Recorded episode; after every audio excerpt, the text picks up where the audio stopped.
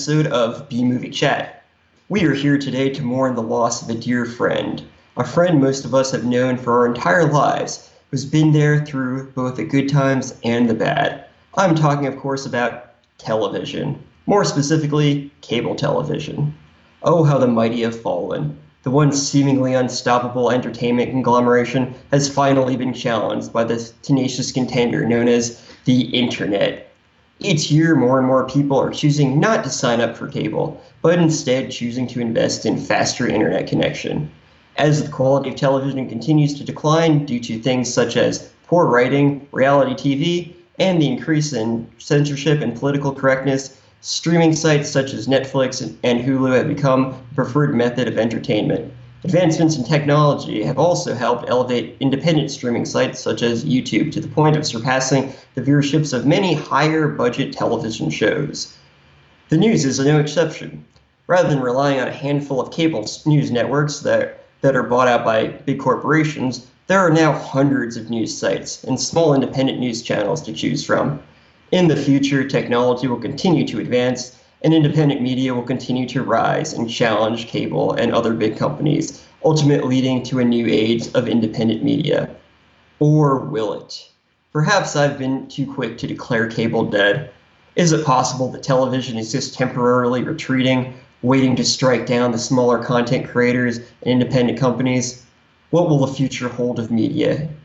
And what are the positives and negatives of the expansion of viewing, of viewing options Joining this chat is YouTuber and host of the news podcast Beauty and the Beta, as well as Bigfoot enthusiast Matt Matt Christiansen. Matt, welcome to the show. Hey, thanks for having me. Thanks for joining. So, I wanted to start by asking a question that was, I believe, originally raised by the great philosopher known as Don Lemon, and that is, do you even know what fake news is? I thought you were going to say Socrates, Aristotle, Plato. Uh, I did my time with those guys. Haven't done much time with uh, Don Lemon. Uh, do I even know what fake news is? Um, that is a uh, it is a term that's thrown around. I think sometimes unfairly. When I think of fake news, what I think is ideologically driven news that has a weak relationship with the truth. Now that could be it. It, it doesn't often. Um, it's not often necessarily even wrong on the facts, although it often is what I notice with um, with ideologically driven news is that it omits key facts. Like it omits key information that would change the conclusion for the reader. Uh, so that is usually that's generally the format for me. Um, although there's plenty out there that just fakes things. I think that's where the term came from. You know, during the election cycle, there were websites that legitimately fabricated information. Uh, absolutely 100% fabrication. But I think when we think about fake news as the term applies to like mainstream media outlets or Don Lemon in particular, although I, I don't know, is he fake news or isn't he? the point is, they they approach the news with an ideological bend. They're not honest about that ideological bend, and they give the viewer a skewed perception of what's going on by omitting key information.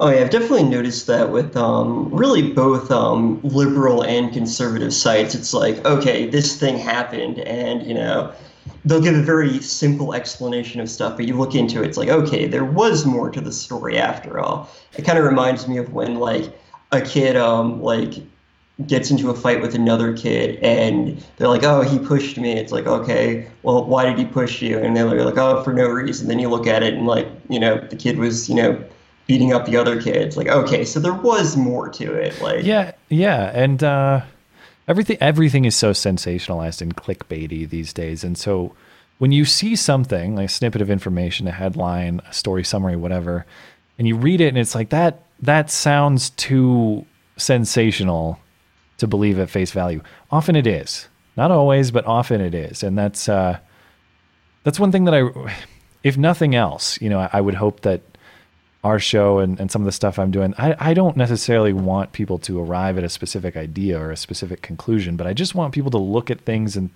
and dig a little deeper and and think think about the information that's being presented to them, and uh, I don't know, and search for all the evidence as opposed to an incomplete set of facts. Definitely, that's one thing. Um, since I I recently um discovered your show, and one of the things I definitely respect a lot is the fact that you guys will admit that you, when a story got wrong, and also you were clearly trying to find the right answer. It's just kind of hard sometimes, and like you'll call yourselves out on it, and it's never like a thing where it's like you know you wanted to fabricate it because you wanted it wanted it to be true. It's just that um you know it just happened to be that way. And granted, Yeah, and some, sorry. Oh, uh, well, I was going to say it's it's kind of fun to. I mean, we don't take ourselves too seriously, and that's kind of why we're able to do that. Like, it's fun to play the fake news sounder and make fun of ourselves a little bit. And um, I don't know if the mainstream media is at liberty to do that. Like that, I think that's the thing that's so tough about CNN and, and MSNBC and Fox and cable news in general is they take themselves so damn seriously that when the time comes to admit they messed up, it's harder for them to do it because they present themselves as these perfect professionals all the time. We don't do that. We present ourselves as uh, a duct tape production, as I call it. And so I think people give us a little more leeway than they give the cable shows. Yeah, I feel like that's like the main key is just kind of like realizing, you know, it's supposed to be kind of fun, you know. Yeah. Not not everything is gloom and doom. Like I noticed with um, especially during the election, everything was like, oh, you know, Trump did this, so you know, it means that obviously he's a white supremacist. Or even with Hillary, there was a lot of stuff where it's like, oh, she, you know, she killed all these people. It's like, you, you know, did she really? Like, I I'm a little skeptical on that one. So. And it's like I, I, I in general don't really like politicians, so like I, I'd like to believe, well, not even like to believe, but I, I do believe I probably worse of them than I should. But there's a point where it's like, you know, they are still human beings. Like, Yeah, yeah, and uh, I one of my favorite. Um, I like listening to Ben Shapiro a lot. One of my favorite things that he says is, you know, the great the great myth of the universe is that people know what they're doing, uh, and we tend to look at not just politicians but business leaders or you know thought leaders in general, just people we look up to, people who are who are successful. The great myth is that they are 100% competent people. Now, many of them are. Many of them are very excellent at their particular craft, but um, a lot of people have no idea what the hell they're doing, including people at the very top of government. that's definitely true. Yeah, I, I kind of enjoyed listening to Ben Shapiro. I don't agree with everything he says, but he at least seems to have like some kind of logic with what he's saying, and Yeah. that's one thing I kind of respect about Very, that. very consistent, and um, and that's one thing I respect. Uh, uh, that's probably the thing I respect the most, no matter who I'm listening to. Even if I disagree with everything you say, if you're consistent in your reasoning and I can understand how you get there, uh, I will. I, I have a lot of respect for that. Definitely. So, if you don't mind me asking, how did you guys first uh, kind of start a, a news YouTube channel? Well, my path was very strange. So, do you mean just like YouTube in general, or do you mean the podcast specifically, or? Um, kind of YouTube in general, because I, I listen to a lot of your um, independent YouTube um, videos as well, which I always enjoy. Um, Well, thanks. Um, so my YouTube is basically a big accident for me, but it's my favorite accident of my life, probably. Um, I started on YouTube. If you go way back back on my channel, you'll find like a lot of Call of Duty stuff. And I, I got on YouTube for video games. And the reason I got on YouTube for video games is because um, back, you know, my later college years and my early professional years, I played a, and I still do, but I don't play as much as I did then. But I, I used to play a lot of Call of Duty in, in particular, but I played video games in general, and I'd play Call of Duty with my friends. And um, if you've ever played any online shooter, you know, can I can I use bad words in your show? Is that okay? Do I? Oh yeah, there's there's no boundary for uh, language on this one. So so uh, so the best one of the best parts, maybe the best part of online shooters is all the shit talking. You know, like you you're playing an on- playing a game, the other team, you're talking shit in the lobby, and then you know you you got to make them quit. You got to beat them and make them quit and make them rage and all that. So and it was just, I mean, some of the stuff we'd hear on Call of Duty was just outrageously funny. And so it was back in like 2012. I was like, man, I, I really need to figure out a way to just like record some of this because it's the things people say are just so hilarious. And so I started doing that. And um, I built like a very small YouTube channel where I would just post briefly, brief edited videos of my friends and I playing Call of Duty and people just raging at us. And I enjoyed doing that. But it was a total like side thing. You know, I did it under a, a an um, what what's the term I'm looking for? Like a fake name, you know. I use I did it under a screen name, and uh, it enjoyed modest success. And then you know the games kind of got crappier. I stopped doing that as much, and uh, but I still kind of wanted to do YouTube because it was fun to create something and have an audience. I just didn't want to quit because I wasn't doing the games anymore. So somehow I just started talking about, you know, like things going on in the world, or I, have always been a news or politically interested person. Um, I was a political science major in college. I've always just kind of enjoyed that, but it wasn't my YouTube stuff.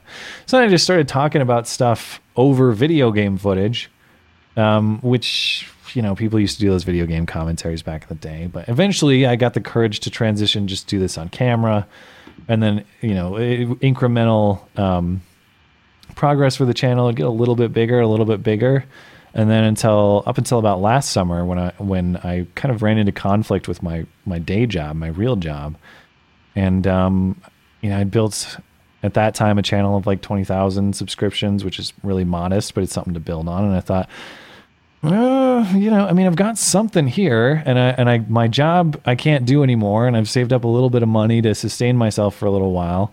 What would happen if I just dove into YouTube and went as me instead of a screen name and talked about the things I wanted to talk about and uh, uh, what what would happen? And the answer is what we have now, which is you know I'm I'm scratching and clawing. I'm not uh, I haven't hit the big time yet, but you know I'm really thankful for what I have and uh, never envisioned this happening. It just sort of did, and uh, that's a long story for how I how I came to get as far as I have, and it's been really fun. Uh, it's the best, like I said, it's the best thing I've ever done professionally or academically. I enjoy it every day. Very cool. It's definitely weird when I think about it because I remember. Well, nowadays people make money off YouTube, but I remember when that was a joke. Like South Park had a whole thing about like, yeah, I'm a theoretical millionaire, and they had all these internet um like um these internet like stars and everything, but it's like now it's an actual thing, and it's like wow, yeah. things have really changed. Well, it was until the great ad crackdown, ah. but it still is. I mean, you know, uh, viewer funding and stuff is very helpful, and they're able to sustain Blonde and I and others, and um, and so that's great. Um, but yeah, no, the the ad hit has been extreme for us and for everybody else who does this similar. Really, just YouTubers in general. It doesn't matter if you're controversial or safe. It's such a weird thing because I figured that like I, was reading a bit about that. Like they YouTube gave um like advertisers the right like the right to um put whatever at like to decide what ads were on their videos and then they pulled them but it doesn't really make much sense to me because you know um, a dollar is a dollar overall i mean you can try to take the high road but i mean who are you really helping I mean, I highly doubt, like, and I, I don't think most people on YouTube are like, you know, what they call like, you know, white supremacist or anything. No, I think a lot of that's like bullshit. Oh but, yeah. Like, I, but it's so weird. It's like, okay, so, no, even if um somebody completely disagrees with the whoever's video's views they are, does that mean they're going to somehow associate like this product with them? No, of course they're not. No, and even back when I was doing video game stuff, man, like I, for instance, I hated. Are you a gamer at all? You play games at all? Decent bit, yeah. Okay, so do you ever play Destiny? I love Destiny. oh, okay. So you and I won't get along because I hated Destiny. I hated that game, and I made a couple of videos ripping it when it came out because I hated it, hated, hated, hated it. But to your point, on several occasions, Destiny ads played on my videos hating Destiny. Now, does that do you think that that Bungie and Destiny and I mean I was doing Xbox, so Microsoft order do you think they endorsed my message of hating Destiny? No, they just say, "Okay, we want to put this video game ad on channels associated with video games." Oh yeah, it's that simple. Pretty much, yeah. It's always so weird because, like, I remember um, recently I watched a video by um. Have you ever heard of a YouTuber named uh, Mr. Metokur? No. He um he's been around for a while. He's kind of a troll. He makes fun of uh, people on DeviantArt and stuff like that, and okay. it's it's some pretty funny stuff. But um, he made a video about um, I guess there was a thing about um, a guy named JonTron who um, yeah. I don't know. He he had a debate with somebody where I didn't think what he said was really all that controversial. I don't think he portrayed himself very well, but I, I kind of got what he was trying to say. But like this game that was made by, um, I guess the guys who made Banjo Kazooie, like they they pulled his voice from it. And like, what were you hoping to happen by doing that? Like the people who were complaining weren't going to buy your game in the first place. So Right. it, it's just like I don't think people really think that like well even like um uh, like a bigger um a better example would be that whole situation with United Airlines like with that um that was um them pulling the guy off the plane and all that like I I looked it up because I was going to I was thinking of investing in um stock in that company just for a little while while the stock went down because I'm like yeah, it's not a bad plan. but the problem is it went up way faster than I expected. I'm like, like I, Oh. the, the window of time was like, it's like I knew no one was going to care for a while. Like most of the time when you travel, it's like, all right, well, which ones are cheaper and which ones will get me there in time? Like, Oh yeah, I, I if it was ten bucks cheaper to go on United, I wouldn't care about that doctor, whatever his name, Doctor Dao. yeah, Sorry, Doctor Dao. I mean, I never liked. Uh, I'm not saying what happened to him is cool. Like if I was in his position and by by lot United said to me, "Sorry, we overbooked. You have to get off the flight." Don't get me wrong. I'd be pissed. I'd be very annoyed. But I would listen to the security professionals. I would listen to the airline, and I would get off the plane and I would take it up with their customer service later, and I'd demand some sort of compensation. And if not, then I'd raise a stink about it. I would not play dead and have them drag me off while I scream like a child. That that was absurd. Like he he was not justified either. So Dr. Dao, uh, it amazes me that guy that guy's a, a physician of some kind. Okay, he's he's Yeah. allegedly uh, mentally fit. I, I, can't. I would never let that guy treat my body for any condition. Let me Yeah, put it not, that way. not after not after hearing him scream like that. That was Yeah. like, I mean, I feel bad like getting pulled off a plane, but come on, dude, like don't don't scream like a little girl. Yeah, it was it was way out of line. Way out of line. Oh yeah, it was. Um, yeah, but that's the thing. It's like um, I was always taught like with um, police and stuff like that, just go along with it, and then you know, if you're in the right, settle it later. Like, Agreed. Yep. Yeah, but like I guess people gotta like. I don't know. I don't, I don't really know what the logic was that for that one, and I don't even think he won anything because um he couldn't really fight it with the um with United because it was technically the um airport security. So Yeah, but it was still their decision, though. It's still United's decision. Yeah, It's just the the airport security were the people who removed him forcibly. That's true. Yeah, it's very, it's all very complicated. I thought they had a. I thought I think they had a settlement with him. I thought I read that. Like he got some big monetary settlement. Maybe maybe I'm wrong. I can't remember. I could probably look it up, but eh. Yeah, it's kind of at this point, it's kind of old news. It's like, hey, guess what, guys? Remember that story? No. Oh well. Well, then, there's been like three or four since then. Now, I mean, there's this there's a weird airline incident almost every week, and I think people people are. I I'm cynical about the airline stuff because all the clips I have seen are people at one level or another being jackasses on planes, and I think that people are trying to create a situation in which they are victimized so that they can uh, cash in, basically. That that's the way I look at the situation. But maybe I'm being too mean to them or being too cynical. Now I can definitely understand that. There was one recently where I guess this, um, I think it was this guy was like yelling at some guy wearing a "Make America Great Again" hat, and like he got kicked off the plane, and then he was complaining about it. And, like, you you really don't have the right to do that. Like, I don't think people really understand like where. Like that, yes, you have the right of freedom of speech, but you don't have the right to harass somebody. Like, I saw one there weird. was like an older woman harassing a, a younger man, and she ended up getting kicked off the plane. I don't. I can't remember if he was wearing a MAGA hat or if he would just like said something pro Trump generally. I can't remember what the circumstances were exactly. oh, But yeah, and then do you remember when they harassed Ivanka Trump on the plane a few months back too? That there was like a gay couple that harassed Ivanka Trump and tried to, and they put themselves on social media expecting to be heroes, but they got ripped, and, and it's good that they got ripped. Oh, those were like the two stupidest guys on the planet because like the guy texts my husband is like he's going after her, you know. You, Yeah. It's like you can't fight this now. You've admitted to fault. Like Yeah, they used some language too. They said something like I don't I don't think they said harass, but they did say something like you're right, going after her or something weird that was that clearly stated like we are being aggressive with her. yeah, it's always weird. Like well, my dad was a, a, police officer in New York City um, back when I was a kid, and he told me um, one story where there's this guy who was um, chasing after. he's getting. Uh, he's chasing after another guy with a gun, and so they obviously arrest the guy, put him in handcuffs, and they ask the guy who's being chased, like, what was going on? He goes, oh, I, so- I sold him some bad crack and everything. He was real mad at it. I'm like, why would you admit that to a cop? Like, what's wrong with you? Well, there have been cases of people calling 911 and, you know, someone stole all my drugs. That Those kind of situations. I mean, dumb criminal stories are always really fun. Oh, yeah. They never, they never catch the smart ones. yeah, yes, that's true. So one interesting thing I was thinking about was um, basically uh, we kind of touched upon it before, but um, the, the, idea of clickbait.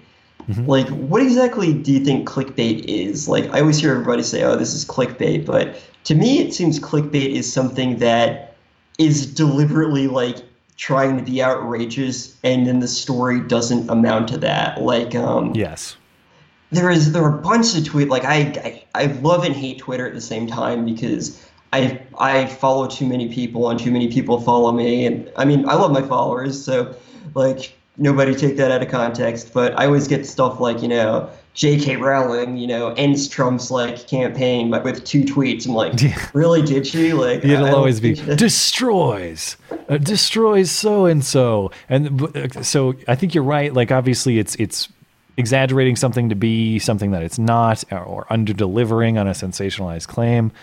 But that's kind of in the news context the worst clickbait the things the thing that bothers me the most is where it's just some stupid story and it's you know father does this with son blah blah blah and you won't believe what happens next. God, I hate that. If I see that's that phrase, you won't believe what happens next, I'll block or mute anyone associated with that. I can't see that. Or what ne- what happens next will blow your mind. That kind of you know it's bullshit. Oh, you yeah. know it's bullshit if it says that. Don't ever click those things. It's like you remember this childhood star. Check like what she looks like now will blow your mind. Like, yeah. I, I, could just Google it, or if I cared enough. But yeah, yeah. You know, but but it but it has um. I think in the news context, it's a little. Uh, it's not as bad, but it is kind of annoying. I mean, I I, I am annoyed when news stories are prefaced with you know some all caps word like shocking colon, you know, unshocking story, um, unbelievable colon totally believable story. Um, yeah. If you if you if you follow what they put out there, and, and, not everything is a bombshell, and not everything is breaking.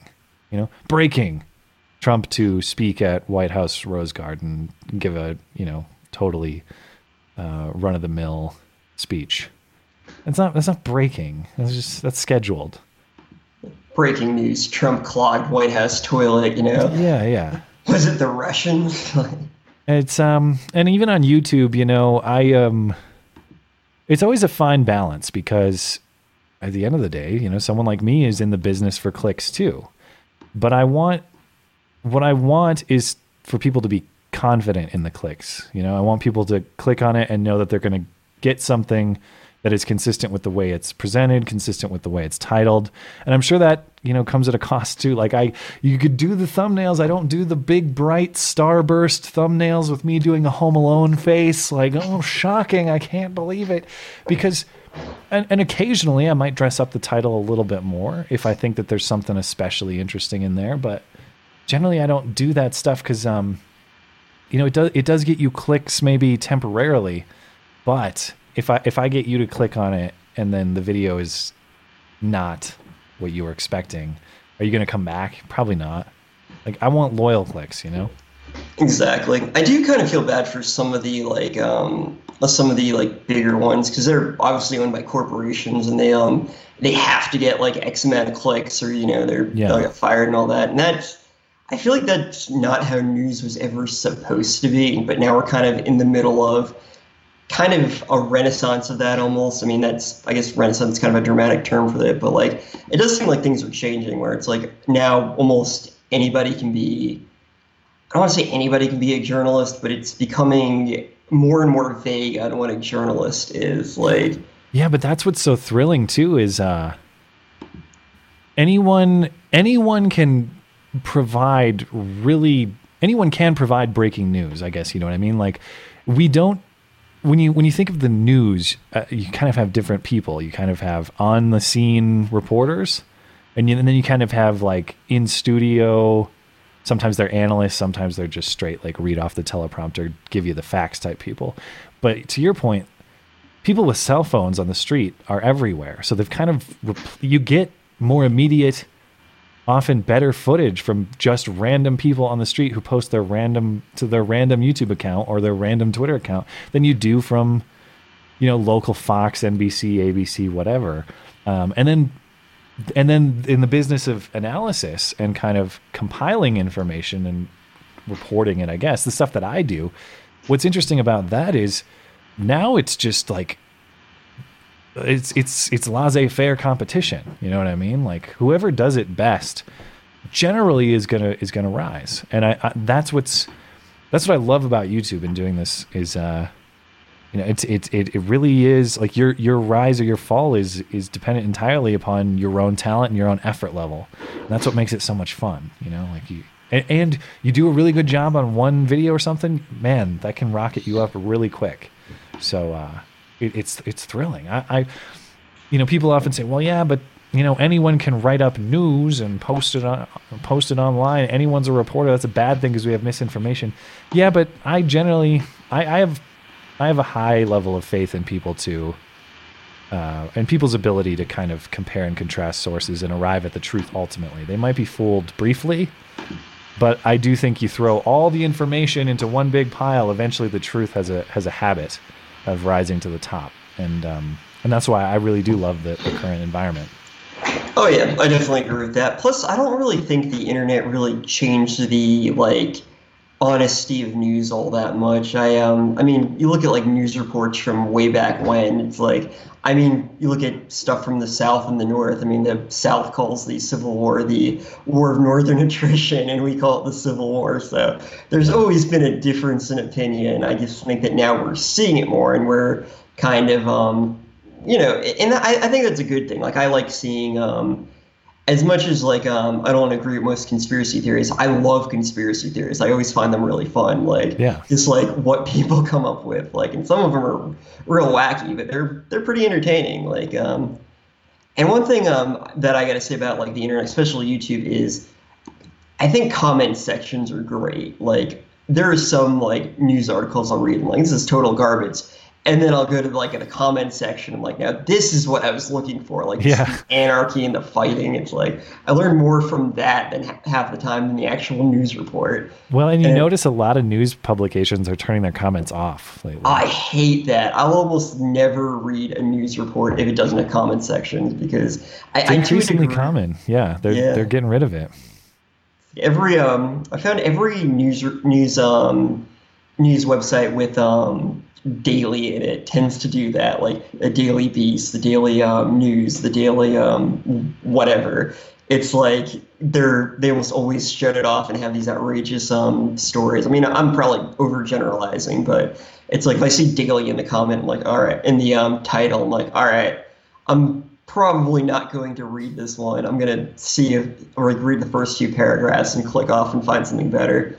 But like I, I, I love the anarchy. I feel like that's what um the internet was made for. It's like kind of the anarchy and kind of the like the different opinions because everyone always talks about we need a conversation about this and that. Well, we have those. It's just they're not always civil and as long as we're not killing each other or threatening each other, well, I'm fine with, you know, some like people not getting along. I mean, do I want people to get along? Of course I do. But if they don't, well, at least maybe I'm learning something. Yeah and I um I believe me, I have been through YouTube. The YouTube comment section is the one thing that I sort of just let it be. You know, I try to be a very responsive person in my Twitter mentions and in my emails and all that um, because I, I do want to keep in touch with my audience, absolutely. But the YouTube comment section is is just the wild west, and um, that's not to say there is not a lot of good stuff posted in there. There is, but the problem is I can't venture in there because I know if I do, I get sucked in because there's always this like there's going to be a couple comments that are very mean or just very very wrong and then you're going to be like no no this, is bullshit. Let me let me respond to this and type dun, dun, dun, okay? And then ding a little notification comes up five minutes later and the guy's responding no no this is what this is even more bullshit. I gotta tell him what's what type, type, type, type. and pretty soon three hours have gone by and uh, oh, yeah. that's the youtube comment section so I, am never going to get to the point i'm confident enough in my work that um, people are more than welcome to disagree with me. Often they do. And they're more than welcome to write why they disagree with me in the comment section. And they often do. And I'm totally fine with that. And I'm confident enough in my work that even if you don't agree with me, that you'll be able to see how I arrive at the conclusions that I do. And that's kind of what I expect for people that I watch and listen to is I might not agree with you, but if, if you can show me how you arrived there, that's good enough for me. Um, and, and so that's kind of the, to me, to me, not allowing people to respond to your work is uh, it shows kind of a lack of confidence in your work. So whether that's disabling the comment section, doesn't mean you have to read them, doesn't mean you have to respond to them, but you should at least allow people to say what they want. Or, you know, sometimes on YouTube, a lot of people make response videos. That's a big thing. I do them sometimes. You know, some someone makes a ridiculous video, you might make a response video to it and cut up parts of theirs and respond to different pieces. Uh, that's very important too. P- people don't make response videos to me very much. Blonde gets way more than I do, and and other people I know get way more than I do. So um, I, I, but occasionally people have, and I would encourage them to do that. You know, if people think I am so wrong about something that they want to respond to. I, I'm I love to see that, uh, and I think it's good. So, yeah, I just uh, I, am skeptical of anybody who refuses to let people respond to their stuff. That's not a good sign. Oh yeah, I remember. Um, I think it was your last um, show. You guys were talking about a YouTuber. Um, I think her name was Laci Green or something like that. I I yeah. never really heard of her before, but she like decided that she would talk to people on the opposite end, and then people started like her like getting mad about that. I'm like, you're really getting mad about an open conversation. Like at that point, you can't claim that you're like that you're open minded. Like oh, but I they mean, do what they do, and what the they do is they they demonize I don't even like to say that I'm on a side necessarily because I don't like this group think and this group politics and stuff. But of course, I have my biases. You know, I, I'm uh, I'm basically a personal liberty, especially free speech kind of guy, and I'm going to approach anything from that set of values and that perspective. And I'll tell you that's where I come from. Uh, I, I don't. I'm not going to pretend that I don't have a slant because everybody does, uh, and the honest people will tell you that. But the, the way that they arrive at that is they have demonized people like me uh, to the point that they don't think that like they they think we exist outside the scope of what should be acceptable conversation. They'll say, "Oh no, no, I'm all about conversation and debate and stuff," but it's kind of an there's an Overton window of what's acceptable. There's a sphere of what's acceptable, and they're so far outside of it that they don't they, they don't uh, merit entry into that sphere. They should be ostracized. They should be um, silenced. They should be put away somewhere else because they're so dangerous to society that we can't legitimize them, that we can't give them a platform, that we can't normalize their views. And they look ridiculous in the end because if everyone's I, am not afraid of someone with ridiculous views entering the sphere of public discussion because if their views are ridiculous it's pretty easy to make them look ridiculous. Oh yeah. Like i figure Simple somebody definitely. I figure if somebody like says something online that's kind of ridiculous well you know you put yourself out there you know people make jokes about it well you gotta have some have a thick skin but the whole thing is like you see these like people protesting things like um, I saw like the whole people protesting the Berkeley thing because I think um, was it Milo Yiannopoulos was there or something like that and they like were like actually like really hurting people. I'm like, but you're you're hurting somebody while call, calling about peace and equality. I am like, do you not understand the irony of that? Like, and I'm not even really a fan of the guy, but like he's he was the good guy in that situation, like undeniably. Yeah, yeah. that's that's where um. So I, I used to be uh, a reliable Democratic voter. I used to be. I voted for Obama twice, and I was proud to do it. Um, and I thought there's no way I would ever, ever in a million years vote for a Republican. And I, that's not to say I'm a Republican now. I'm not. Um, but what I am saying is that side, and the Democratic Party is part of that side, the left broadly. Where they lost me is this opposition to speech. And it, it started with Trump, and we've seen it at Berkeley with Milo Yiannopoulos and Ann Coulter and whomever else. And at countless college campuses where they say, uh, no, we're going to no platform. You're not allowed to speak here. Uh, you're not allowed to participate in the debate. That uh, as soon as they compromised that value, it was like, look, all right, I'm out. I don't care. I don't care. To me, there is no more important value. There's no more important issue than the idea that we are all going to have a share in the public debate, because that's how good ideas rise. And if we don't protect the system through which good ideas rise, uh, good ideas don't rise then. And we have uh, authoritarian groupthink, and we have dogma, and we have thought police. I, I don't want that. Like, I don't care. To me, like economics, foreign policy, the role of government generally, um, all of that is secondary to protecting the master value of free speech in my mind. And as soon as they became hostile with that, they really lost me. They could win me back. That's the interesting thing about the culture war on free speech. Um, you, you often hear it. it was the church ladies a decade ago saying, "Oh, don't play GTA." Uh, don't play. Yeah, that's going to make you shoot up the schools. Now it's Anita Sarkeesian and the feminists saying, "Oh, don't play GTA. That'll make you a sexist and a racist." Oh yeah. How about I'll do what I want and fuck off? How about that? That's how it should be. Yeah, I'm, I'm kind of the same way. Cause like through most of my life, especially like my teenage years to like I think by the time I was like 21, I was um I was pretty far left, and like, yeah. you know, I like playing video games and stuff like that. And, you know, I was, I never had a problem with things like gay marriage or anything like that. And like, you know, I guess I'm, you know, a liberal. And then uh, when I really saw like a lot of what they were saying, like some of the economic things they were pushing, I'm like, okay, well, is there more to it? Like I've been told like by like all my, a lot of my liberal friends, like that everyone who believed the other thing was well they only did it because they hate children they hate gay people yeah, they yeah. hate all these things so then i started reading like i started reading uh, thomas sowell i read um, some oh. hayek and things like that and i got really into that and like i had read the like the communist manifesto i read like uh, i'm one of the only people i know who, who's read like uh, most of um, das kapital because almost hmm. every communist I know has never actually read it, which is always funny. Yeah, almost every communist you know hasn't read the manifesto either. So yeah, at least I'd be willing to bet. Oh, but yeah. maybe not. I, they're usually not the. They they pretend to be very philosophically sound, and usually they're not.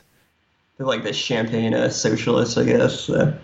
Yeah, and that's what's interesting is like, um, you know, previously I like you described, like what brought me to the left when my political perspective was forming was issues of personal liberty, and like marriage equality was one of them. I thought, oh, that's that's kind of BS that my gay friends can't can't get married the same way I can, or my straight friends are. That's not that's not cool.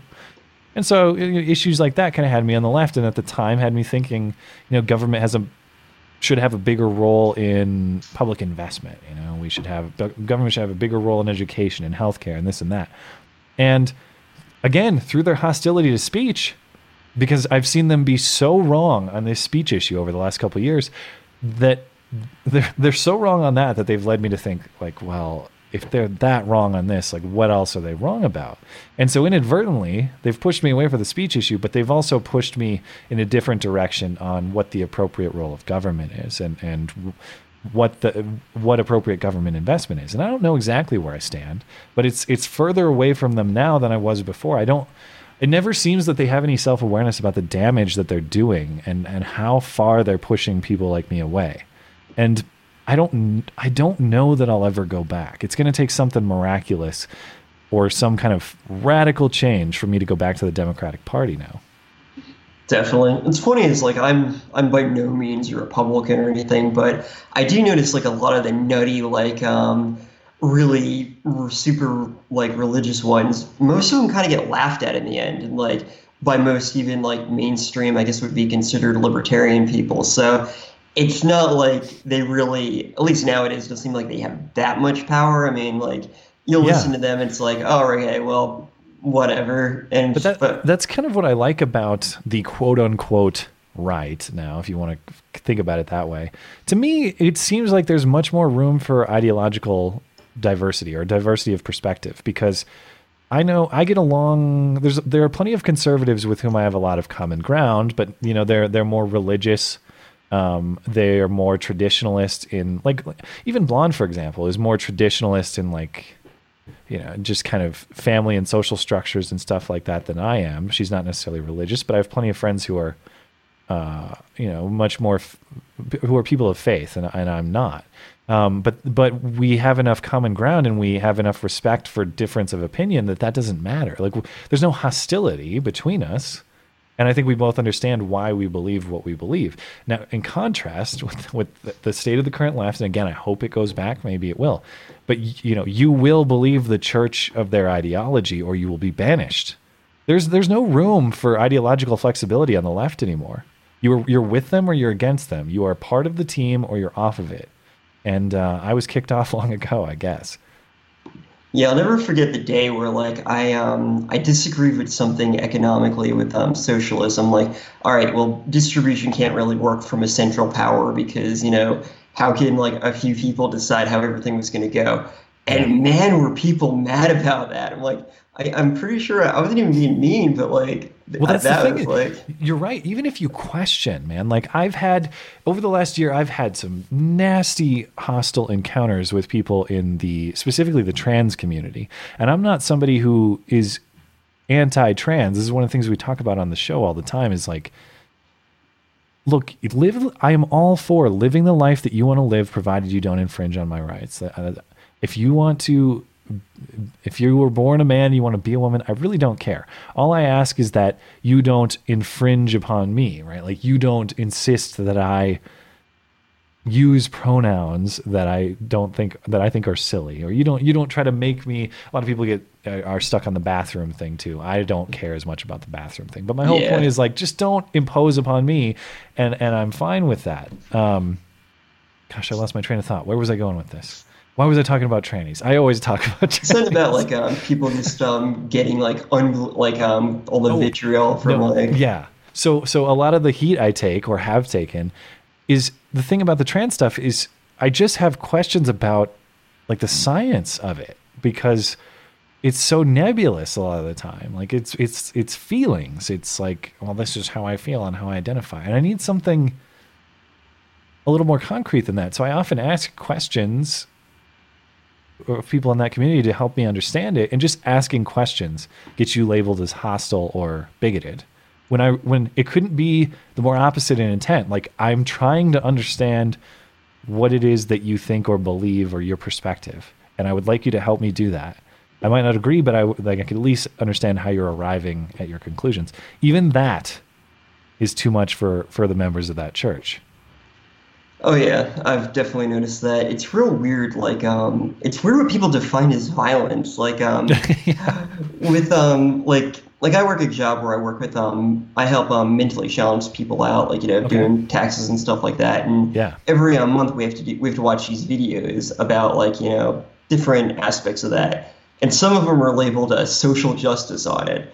And okay. I've watched some of them, and like, there's a few of them where like the one that sticks out of my head there's this really large um this really fat guy and he's saying how you know some people will call me fat you know that's that's violence it's violence against me i'm like no it's not dude like are you kidding me like grow is fine like i mean yeah. i'm like i'm a short guy like i'm like five foot six and like I'm like below the average height for men. Like, sure. That's not violence if somebody calls me short. Like, I mean, I don't care. Like, no, and words whatever happened to sticks and stones may break my bones, words will never hurt me. Now, certainly there is some intersection if you are plotting violence or inciting violence. Certainly that is in an area that we probably would say, okay, to the extent that you're talking about creating violent action imminently, that's some speech that I could see. Like, to me, if someone said, well, a bomb threat is violence, I'd say, okay, yeah, I, I can yeah. grant that. But if I say, like, look at that fatty or look at that short guy or whatever else. I might be a dick. You're right. I might be a dick. And it might it, the, the content the, the the whether a joke works or not is entirely context dependent and some what's hilarious in one setting is a total dick move in another. But this conflation, you're right, of of words with violence is uh very dangerous just for the the well being of free speech. Uh, uh, once you grant that some words can be violence, I don't know where you stop. Is any word that is like hostile in intent violence? And then if and if so, why do we stop there? Is any word that is critical in intent violence? Is any word that is anything other than 100% praise and endorsement violence? Uh, I don't see the end to that line of thinking. Yeah, then it depends on what they're praising, because like the, something that's good one day will be um, bad the next. Like, um, yeah. I remember when I was in college, I knew a bunch of people who took um, like a bunch of gender studies classes, and at the beginning of the year, they were telling me, you know, you can't use these words or pronouns or stuff like that. That's a, that's offensive. By the end of the year, those ones they were telling me that were good to use were suddenly offensive. I'm like, okay, you, you can't just change the rules without telling anybody, and you don't really get to decide that. Like I, I like I, I don't like you should never be a dick to somebody, and if you are, you know, if people call you out on it, that's that's great. And you should be free while, to be a dick, though. Yeah, exactly. Yeah, and once in a while you'll see like group bullying or like a bunch of people like get involved in that, but. I see that on TV a lot, and I'm like, okay, that's that's not going to really happen in most cases. Like, where it's like, oh, look at this person, you know, everybody call them names. It's like, has that really happened in like the last like um i mean i'm sure it's happened in like like elementary schools and middle schools once in a while. Yeah. like and and the, a, and the reality to that is too that that a, a certain degree of it is healthy. A certain degree of social pressure. A certain degree of dare i say I don't bullying isn't the right word, but just being like socially challenged by your peers in school not saying harassment, and certainly it goes too far a lot of the time. But we can't pretend that like kids giving each other a hard time is universally a bad thing. I know that it made me a well adjusted person, and there were times in junior high and high school where I dreaded interaction with a certain person, you know, or a certain clique. But through through learning to deal with that, you develop a thicker skin and you develop a tolerance for uncomfortable situations that will serve you better in life. And uh, I, I, really, I got a lot of complaints with the parenting philosophy of the participation medal culture and the, you know, everyone is special and perfect in their own way, kind of the snowflake parenting culture. It's really informed. I'm not, a, I'm not a parent, and I, but I hope I will be someday. Um, and uh, I don't want to be like the the hard ass like you know beat your kids with a belt kind of dad or yeah. something like that. But I do know that I want my kids to have a certain level of discomfort. I mean, I think about it even even in terms of like your your body or your mind. Like how do you keep a fit body or mind? You want to have your if it's your body, you want to put it in a certain level of discomfort, right? You want to push your body and work out or whatever. If you want to increase your mental capacity, you need to make your mind a little bit uncomfortable. You need to take on new ideas or try new intellectual exercises you're not used to. That creates a fit mind. You want to be fit socially? Gotta put your toes into that uncomfortable water from time to time. It's good for kids. Oh yeah, most definitely. And it's like, like I remember like when I was in um, school, you know, I got bullied sometimes, so I learned to work out, and you know, I learned some martial arts, and that yeah. kind of stopped after a while. I mean, it's amazing like how when you kind of like have when you kind of take care of yourself a lot of that stuff just kind of goes away naturally because you kind of like feel good about yourself so you don't kind of give off this like you know um, sheep among, amongst a bunch of wolves kind of um, feeling i mean yeah. i'd say that it, it's justified because I, I, I know some people are have like varying levels of um, autism and things like that and they can't really they have sure they have different like levels of um, not being able to help it. But for the most part, I think that most people, once you have like something that you can take pride in, that isn't like you know how many movies I've watched in the last week and everything. I mean, granted, I, I watch like hundreds of movies, but sure. like it's um if you can like um if something like you, that you feel good about like about like like writing something or working out, I think a lot of that kind of takes care of, takes care of itself and I think yeah. a lot of it's like we don't teach kids to take pride in themselves. Like, um, yeah, I've seen like a lot of parents like they'll like when their kid's crying or something like that. It's like, oh well, here's this thing. It's like, no, like don't don't give it to them. Like they're they, they don't need this. Like they're a iPod, which they shouldn't have anyways. Like yeah. they, it's like they need air, they need shelter and food. But they don't need they need that iPod. Like, I mean, I've read a lot of biology books, and I've never read one that said they'll die without an iPod. So yeah, I they'll be okay. It's it. There's as uncomfortable as it is, there is value in being told you're not good enough from time to time. And I think of um like being told you're not good enough is oh man, can that sting when it hits you? I think in, in my life, like I had a couple just bad breakups. Um, you know, w- young women, young fillies uh, in whom I put, you know, my entire life's hopes and dreams, and it didn't work out. And being told you're not good enough in a context like that really hits hard. But you know what? It gave me an opportunity to do. It gave me an opportunity to toughen up mentally, toughen up physically, become a better guy, and reach a point in my life now where I'm a lot happier for it, and I'm a lot better version of myself than I was then. Like I look back on how I used to act, and I think like, God what a puss I was. I would have left me too. That's a bunch. That's crap. Uh, and but you have to go through that. I had to go through being told I'm not good enough to become a better version of myself. I I don't know why that's so controversial, but I do hope we. It's all a balance, you know. I mean, th- these things are on pendulums. The the free speech stuff, I think, is on a pendulum. This this snowflake parenting culture, hopefully, is on a pendulum. Hopefully, we don't go too far. Like I said, I don't don't want to go back to like just I don't know. You don't want to be like a brutal parent. yeah, like I, I, don't believe in like beating children or anything like that. But you know. well, what do you consider? What do you consider beating? Like, would you spank children? I think, um, based on what I've been able to read just about that, I think there's like a certain age, like before they're, um, I think when it's like when they're like two, like you can like kind of like swat them to get them to um because that's all they understand. You can't yeah. talk to them because they don't understand the language. But I think once they kind of understand language, it's kind of the onus is on you to kind of explain it and like enforce it. Like I think um, talking, especially like talking in a stern voice. Like I see a lot of parents who are like, no, you shouldn't do that. I'm like, no, man up. Like talk to your kid like you're their parent. Oh yeah, I've seen so many kids at the grocery store. You know, some misbehaving asshole kid in the candy aisle or something uh, just just shrieking or being annoying, and there's the mom like, Timmy, Timmy, Timmy. What did we say about the inside voice, Timmy? You're not behaving. No, grab that kid, tell him to shut up. Use a little force on him. Like yeah. I, I can't do anything as a pedestrian observer, but it's like this is not going to work. You're not. It might work if your if your kid was 20 and a reasonable adult. This is not a reasonable adult. Stop treating him like a reasonable adult.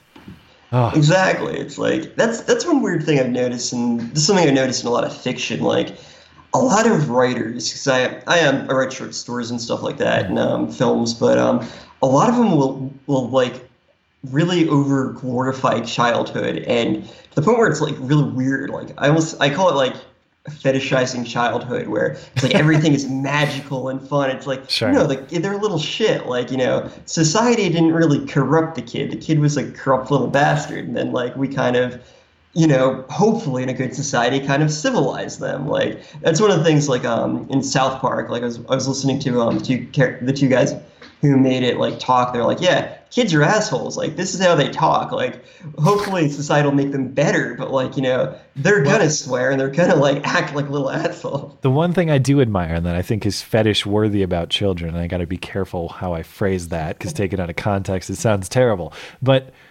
Uh, one thing I look forward to about parenthood, if I get there, is uh, the and the one great thing about children is that insatiable curiosity. And it is a shame that we kind of that dulls as we grow older and that that curiosity sort of tames. And uh, it is it is awesome to see a kid or hang out with a kid where everything is everything is awesome. Everything is interesting. Everything is amazing. I want to know about this. I want to know about that. How does this work? How does that work? What is this? What is that? And then we get to adults and that that fades for whatever reason. Um, and uh, man, uh, that's the one thing I, when I think about parenthood that I'm really excited is like re- kind of re-experiencing the world again through the eyes of a child and explaining all the wonders of the world to a child that is understanding them for the first time. That's going to be really cool. Definitely, there's definitely like a lot to it, but like it's it's real weird. There's like a weird balance that we kind of lost. I feel where it's like we're supposed to kind of as adults guide children like you know show them like what's like um what they should what's good and what's bad and kind of like you know be there to guide them. But then there got to be a point where people either like thought children were like the worst thing in the world and like they just like i know people like our age that like are like oh i hate kids and everything. And i, I understand that sometimes like i'll be in a store and be like damn i, I like i'm so glad i don't have any kids Yeah, but, I hate um, other people's kids. My kid is gonna be cool.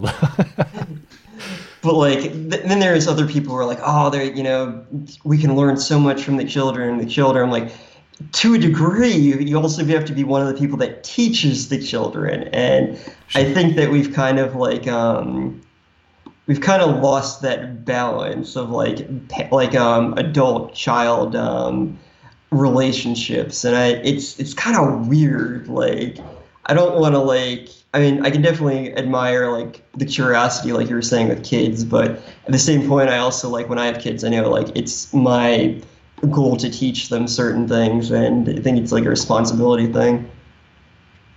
Yeah, yeah, uh, and uh, it's uh, I don't know. I often think about parenting philosophy a lot. I, I don't know why. I just I, I I end up going down that that road of thought, and uh, you know, more than anything, the person I would like to raise will be a critical thinker. Of course, like I. I want to. I, if if I can leave my child with nothing else, it's it's how to think, not what to think. Um, and so who knows? Maybe maybe I will raise an independent thinking social justice warrior. As long as my child arrives at social justice warriorism through independent thought and reason, uh, I will be happy. That's all we can ask for, really. Yeah.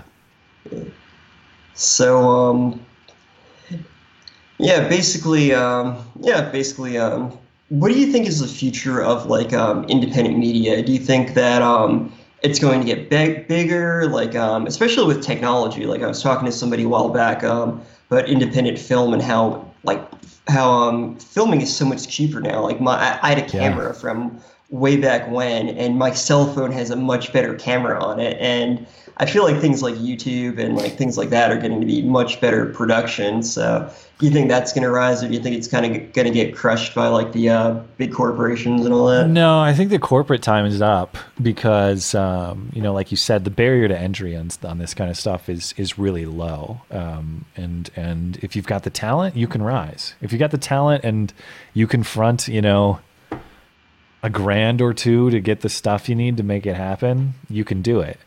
Um, so, and the the, the great thing about that is there are no gatekeepers of information, really. Like the, there aren't these big corporate powers that be that control and filter the information that is delivered to the masses.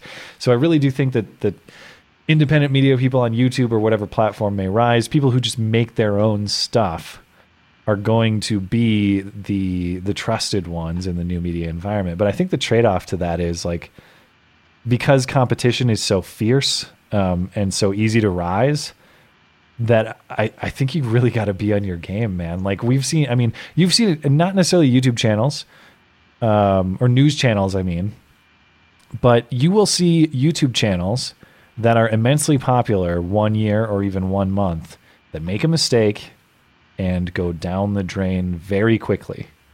So just because you're on top today doesn't mean you're on top tomorrow. So do what I, I guess what I would foresee is like independent creators are going to be kings, but that doesn't mean that only some are. You know, like you still got to be on point. Uh, the, the the downfall of the corporate media was they were the gatekeepers and they thought they could do kind of whatever they want and people would tune in. That's clearly not the case because a better alternative rose.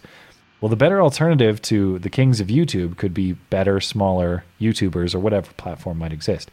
So the burden to still produce good stuff and be on point is still very high. And um, and I take that very seriously because I'm so thankful for what I have. And I know that I never try to be malicious. I'll make mistakes. Never, never maliciously intended errors, though, or or misrepresentation. Because I know as soon as you do that, everything you've built can go away very, very quickly.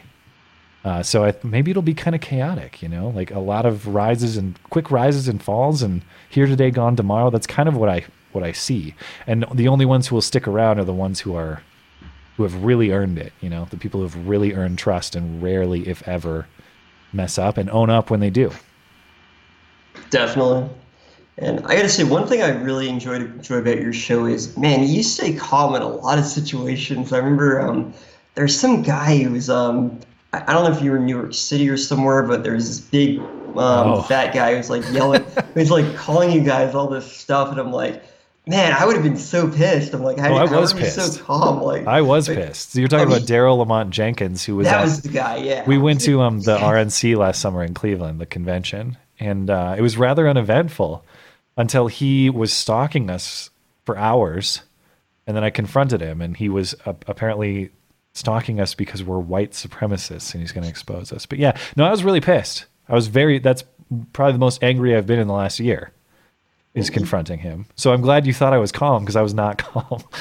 you definitely stayed more composed than I think I could have. Like I would, I, I, I don't know. I was thinking that like right after I saw, because that was one of the first videos of yours I saw. I'm like, wow, I would be just like flipping out. I'm like, I, I'm, I'm impressed. Like, That guy.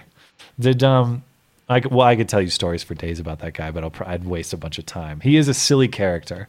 Um, and I am curious about who funds him and how this happens because what he did to us is basically his career. He follows people around and he tries to defame people and he tries to expose people even though that's what i love is like you're going to expose me even though i'm a public figure who posts all this stuff publicly. What are you going to expose? What are you talking about? I'm not hiding anything. That's why i'm out here in public with a camera you jackass.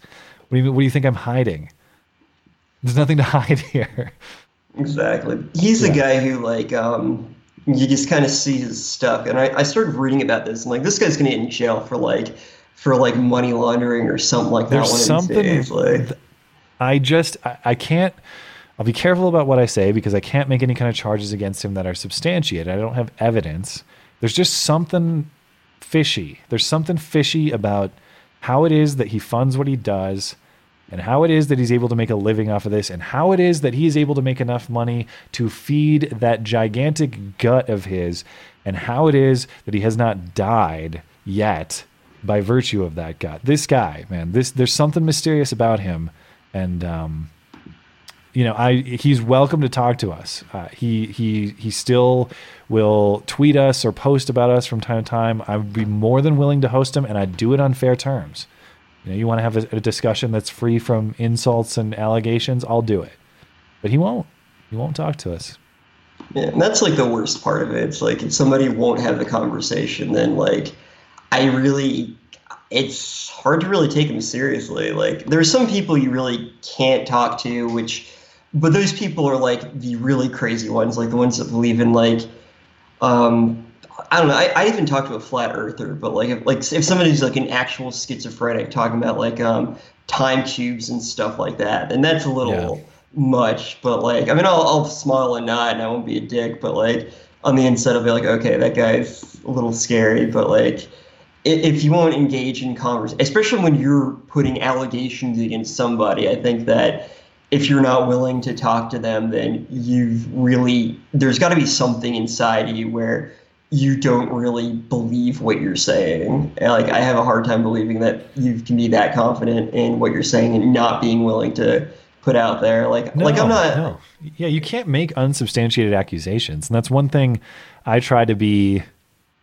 It's one thing if it's for the sake of comedy. Like obviously, I'll I'll cut dumb jokes in this the material I make for you know. But if I'm going to make a serious allegation against a person like that, like they're a white supremacist, or you know, another example, like if you're going to make an exam uh, an allegation that someone's a sexual predator or any other type of criminal. I mean, white supremacism, white supremacist, that, that's not a crime. White supremacism is not a crime. So it's not quite the same. But my point is, like, I do take that ethical standard very seriously. I'm not going to make serious allegations against a person unless I have really good evidence that they have done it. And even if, even if that's all you have is like maybe flimsy evidence, you still got to acknowledge it. Like, well, uh, I don't have a solid case, but here's some here's a red flag or two or some smoke, you know? Definitely. Now, just a few things before we end. Um, Sure. have you ever had to, um, or been in a situation on like Twitter or Facebook where you actually had to block like somebody because they were getting kind of out of hand? Oh yeah, a million times. Uh, Yeah, all the, that's the short answer. Uh, I I don't know if I have any good examples. Um, in general, I'm not a fan of blocking, but there are cases where it's necessary and um, I try to give more than enough chances. But there are people who, um, you know, have have made it very clear they want to threaten me or they want to threaten my family or you know whatever else. Um, cases like that, or cases where I'm I'm a big fan of the mute button on Twitter. Like there are plenty of just trolls who are genuine trolls. Like they have they're just trying to get a reaction out of you. They they don't have. I will engage in opposition, of course, but people who just want to make you mad, just go ahead and hit the mute button. And the nice thing about the mute button is they don't know that you've muted them. So they can tweet at you to their heart's desire and they'll never know. Um, like I said, I try to avoid those things. I try to be more open to dialogue than not, but those tools are there for a reason and I will use them when it's obviously needed, but only when obviously needed. Yeah, I feel like after you've like tried to engage with somebody rationally and it's just not working and they're like actually I, th- I like there's never an excuse to threaten anybody so i can definitely understand that i've seen some people are like oh you, you blocked somebody like i mean i, I don't have enough viewers to, to um, block anybody but like I, I, can definitely understand why somebody would like I, I always hear people where it's like a point of pride where they won't block anybody i'm like well good for you but you know there are certain situations where it seems pretty um pretty legit i gotta yeah. say like um I was I, I, I do enjoy your show with um, Blonde just because you guys are you guys are a good balance to each other. Just because like you'll um you'll say something like you know you're like looking at things kind of um like from one point of view and everything. she'd be like, man, that guy's a cuck. You know? yeah. Like, that that's always hilarious. Well, that's that's the fun in it, and that's kind of why I like the um. It's kind of to some extent a little bit of a flip of like expected gender roles. You know, I think that um, and, and, and I do like the balance. I'm glad you mentioned that too, because I pride, I, I take pride in trying to. I certainly will pick sides in any given conflict, but I do take pride in trying to understand all sides of a conflict and then make my conclusion from there. Now, the downside to that is I am often, if I have, if that's if there's a flaw in that, it's that I can be too cautious in making judgment calls. You know, I I'm, I hold off from judgment calls when maybe I should make a judgment call. Blonde, on the other hand, is quicker to do that. Now the flaw is sometimes you might be too quick to make a judgment call. Um, and that's kind of why I like it. It's exactly and and the I like the flip in the gender roles too. I like the fact that she's kind of a little bit more blunt, a little bit more abrasive. I tend to try to be a little softer, um, and that's not necessarily what you what you expect in a female male relationship, I guess. But yeah, man, um, even even our show with her was kind of by accident. We're coming up on a year now. This Sunday is going to be one year we've been doing the podcast because it was from May whatever. This is episode fifty two this Sunday, so fifty two weeks. Um, and congratulations! Uh, we, yeah, really really excited for it. Thank you. And um, we just did an offhand stream around this time last year, and uh, we didn't really. I we barely even knew who each other were. We, she wanted to stream, so I said, "Sure." We did a stream, sort of like what you are, you and I are doing right now, and it was at the time fairly well received. So, eh, well, I I wanted I want to do a podcast. I'm just looking for the right person, and I need I knew I I knew I wanted a female co-host because I just like that dynamic. But you got to have somebody who's you got to have somebody who's the right perspective, which she was, like somebody who's different enough from me that there's kind of some back and forth and some fun banter, but that we agree on enough that it's not a fight all the time. That's hard to find. And then the other thing that's even harder to find is you gotta have you gotta have someone, as I'm sure you you might know with your co-host, you gotta have somebody who's basically 100% reliable, somebody who is as committed to it as you are. You can't have somebody who's like, oh, well, you know, I, I I got this, that, or the other thing, and I won't be doing it tonight. Oh, well, great the podcast doesn't work that way, and she's been yeah. exceptionally reliable, and uh, so it's really worked out. I um, as long as we don't get banned off YouTube, or you know, as long as the ad the ad boycott doesn't kill us, um, I don't see any stop to the show, and I know we're both enjoying it a lot. Well, definitely, um, I'll keep definitely keep listening. Um, yeah, kind of like with um, the balance with the like with my co-host, like he's very um, eccentric with his reviews and stuff like that, and I guess like I've been told by people I come off as sounding like a stoner and stuff like that. Like, and I'm like, well, okay. I mean, like, I, I've got it's weird. I've gotten that since I was like 12. People like, are you done drugs? I'm like, well, think I am. Like, I didn't. But- I didn't get that impression, but I don't. I'm not a. I'm not a smoker myself, and um, most of my friends aren't either. Yeah. I, I got nothing against weed. Yeah, I'm all for like legalizing it. I just won't really partake in it. Like, um, my wife pointed out to me one day, like, apparently, she's like, you have thick eye, eye like, um, eyelid, um, lashes. No, not eyelashes, like eyelids. And like, wait, I have thick eyelids. Thick Like, eyelids, like the skin is thick. Yeah, it's like apparently, and like, it makes my eyes look like, um, like, Puffy like, or um, something. puffier and everything. She, Okay. Like, she goes, yeah, I think that's why everyone thinks you smoke like pot all the time. Like, well, that answers like a like a 15 year old question. Cool. Okay. Like, it's just a very odd thing, but yeah, Yeah. it's fun when you have like somebody kind of balances out. Like, I think Yeah. my favorite thing was when you guys were talking about the stuff in um in um Europe, especially with Sweden and Germany, and um, yeah, she's very passionate on that stuff. Yeah. I, I think it's hilarious. She's like, yeah, they're cucked, they're they're screwed, and I'm like, I, I just thought that was hilarious. She, well, yeah, she's very passionate about that, and I've I've never been to Europe, so my perspective on it is fairly limited. And she just did another trip to Europe. She's been several times, but she just did another one this spring, and she's seen, you know, uh, what the influx of of Muslim migration is doing to Germany and Sweden and other places. And um, yeah, she's she. Uh, I mean, that's the trouble. Is like if he, she's very passionate in her opposition to that, and people look at that and they think. You know, you were talking about the allegations of white supremacism and stuff earlier. People just jump to the jump to the race conclusion, and um, the reality is that like the the problem in Europe, and it, it- this is really a clash of cultures and a clash of values, and that's really what she's getting at. I mean, what you're talking about is importing a bunch of people from a culture that has values that are not only different from Europe and the West, but in oftentimes directly opposed.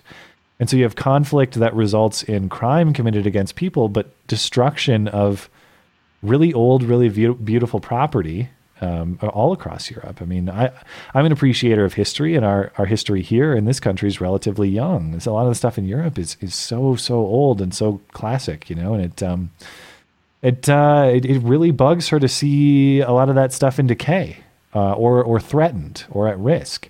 And so I, I definitely understand uh, where she's coming from, and I think a lot of people do. And I think it's very reactionary and simple to be like, "Oh, you just you know, you, you're racist. You don't want other, other colors coming into Europe." Uh, no, that's that's not quite accurate. it's a way of like trying to put um basically not make an argument it's just put yourself in a like morally superior to someone else and I, I can't stand that. It's like back in the day, it was like, "Oh, I go to church more than you," or like, "I'm holier than you." And now it's That was like, the original virtue signal. Yeah, pretty didn't much, see you at church this Sunday, you sinner. Yeah, you were in the back seat of the um, church. Oh, yeah, yeah. yeah, yeah. Well, last thing I just wanted to mention was, um, so I know that you are a big enthusiast of Bigfoot. Yeah. I um I love conspiracy theories like that. I mean, I hope it's not a conspiracy. I I personally hope Bigfoot is, is exists, and I hope he will help us in our war against whatever we'll be at war at during that year. But I was at a um, I was at a convention um, a few years ago promoting the pod. Well, actually, a few months ago promoting the podcast, and I bought a movie called Bigfoot versus DB Cooper. And I had to buy it because it's like I mean it's Bigfoot versus DB Cooper. No, well, the name. Okay, so DB Cooper. What is he? A serial killer? I'm trying to remember. The name is familiar, but I can't remember what he did. DB Cooper is a guy who he he he hijacked a um a Oh, plane and then jumped off and Yeah. stole like tons of money. And they And never they- caught him, right? My dad told me about this. Yeah, it's the most insane thing. Like I personally believe that um do you know who Tommy Wiseau is? No. He made this terrible movie called The Room. If you ever get the chance, like you have to watch it because it's one of the I'm um, the, I'm the worst movie watcher ever, dude. Like I, I've uh, any movie you can name, 99% chance I haven't seen it. I, I'm the worst. I won't know your references. I just, I yeah, I'm out of my league in that department. It's all good. We put we talk about all these obscure movies on like our show. So if you ever, find one interesting, we've probably talked about it. But um, yeah. So I Uh, decided. well, while I'm thinking about it, um, have you ever seen? Every once in a while, I watch weird movies that people tell me to watch. The last really weird one I watched, it's kind of a cult classic, I guess, was um, Sleepaway Camp. You ever watch that? I I actually haven't. Everyone I know tells me about that. Okay, yeah. watch Sleepaway Camp. It's it's garbage. It's a garbage movie. Maybe it was good in its time. It's old. It's from like the 80s. But to me, it's a garbage movie. But it's got a hell of a twist at the end. That's all I can say without um, without spoiling. And um, without spoiling, it is a twist of cultural significance that I don't think you could get away with today. Let's put it that way. I think um, the SJWs would would would uh, would riot uh, if it were done today. Sounds like my kind of movie. Yeah, it's on YouTube too in full. You can watch it for free. Nice. Yeah, the bad thing about um, DB Cooper, uh, Bigfoot versus versus DB Cooper was it's made by a director named David DeCoteau, and I didn't know this beforehand, but he's well known for making um, films that are targeted toward um, gay men. So okay. 99% of this movie is shirtless men running or showering, and there's two scenes of Bigfoot and one scene of DB Cooper. And I'm like, wow, I spent five dollars on this. What do they like fight? Like, what's the point of the movie? DB no, Cooper it's just it's oh, they fight at the very end of it. Like, it's the most awkward thing. Like, DB Cooper is kind of They're of both hiding in the woods. That's what's going on, or what? There's like two off scenes, uh, off-screen scenes of DB Cooper killing two of these shirtless men, and then DB Cooper jumps off the plane and everything. It lands in the woods, and he and Bigfoot just kind of fight for literally 20 seconds, and the movie ends. How long is the movie? It's like two hours long. It what the hell happens before that? What sort of setup is there? There's just it's a weird soror- it's a weird um fraternity of just shirtless guys. Like apparently this For guy. two hours. Oh yeah, this guy makes like all these movies like about mummies and Bigfoot and like monsters, uh-huh. and it's all just shirtless men, like apparently specifically catered to women and gay men. And I really wish I had known that before I bought it, but yeah. All right. Was, I guess there's a I guess there's a type of film for everybody, but yeah, not what I was expecting. Yeah, but, I'll probably avoid that one, even as yeah. much as I like Bigfoot. There are some good Bigfoot um, low budget. I've seen films. some. Um, some re- some ones I've well, one I've seen recently was um, Willow Creek. You seen that one? I have, yeah. Yeah, that's a good movie. I liked that one. Um, have you seen the movie Exists? I haven't seen that one, but that's that a Bigfoot movie. That is, um, well, let's put it this way. With I guess it's fine if I spoil, you know, whatever. The great thing about Willow Creek is Bigfoot is never really seen. He's scary because he's never really seen generally. There's like a quick, you don't really see him at all. Um, Exists is quite the opposite, where you just see way too much of Bigfoot and it's pretty poorly done, so he loses his scary factor. Like he kind of looks like a. Um, you've seen like the classic Ninja Turtles movies, right? Where the oh, yeah. turtles were actual costumes. He's kind of like the Bigfoot equivalent of those. But in 2015 or whenever the movie was made, 14 maybe, something like that. That's. It's pretty bad. It's the classic kind of movie where like, hey, these teens are going to this cabin for the weekend to engage in alcohol and sexual debauchery, but Bigfoot, but but in the process they hit like a, a Bigfoot child while driving up there, and then so Bigfoot takes revenge upon them and like destroys their home and kills them all. You know, I think I did see that, like at least part of it, but I um, didn't know what it was called. yeah. Yeah, it's bad. it's called Exists for anyone listening if you want to look it up. Uh, it's terrible. It's absolutely terrible. If you want to watch a good one, Willow Creek is the choice. I'll definitely check that out. But yeah, um, if I come up with any more um, Bigfoot movies, I will definitely let you know on that one. Cause yeah, there aren't a lot. It's not that common. There aren't a lot of there aren't a lot of Bigfoot movies. Um, one that's a kind of a quasi movie. It's more of it, it, or I wouldn't call it a documentary because it's a little bit loose with the truth too. But the one there's um there, there was a whole Discovery special on the uh, it's called the Russian Yeti, and it's on the Dyatlov Pass incident from the 1950s in which a bunch of Russian college students went into the Ural Mountains and um, they were killed in very in very under very mysterious circumstances. There's a lot of theories, of, and to this day, it's not known what happened to them. But recently, in a few within like the last decade or so, a lot of the documents that were recovered from the recovery of those students uh, were declassified by the Russian government, so we could view them. And some of the photos, one photo on their camera in particular, is very frightening uh, and is very Bigfoot looking. in kind of the Patterson Gimlin, the classic Bigfoot kind of way, but it's in the snow.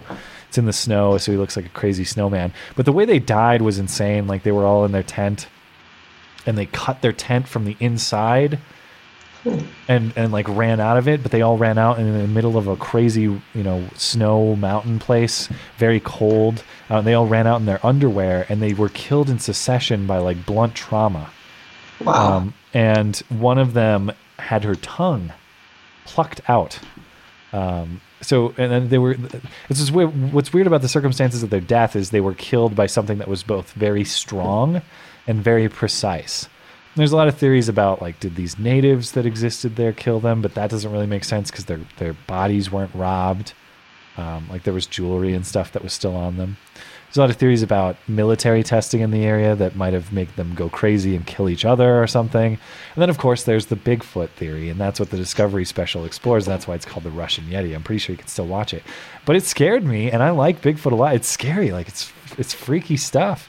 Um, so that's another good one to check out, even though it's not really a movie per se, but it's an interesting story that, to the extent the kids disappeared and died, that's true, and that's even interesting to think about beyond the the kooky Bigfoot theory of how they died.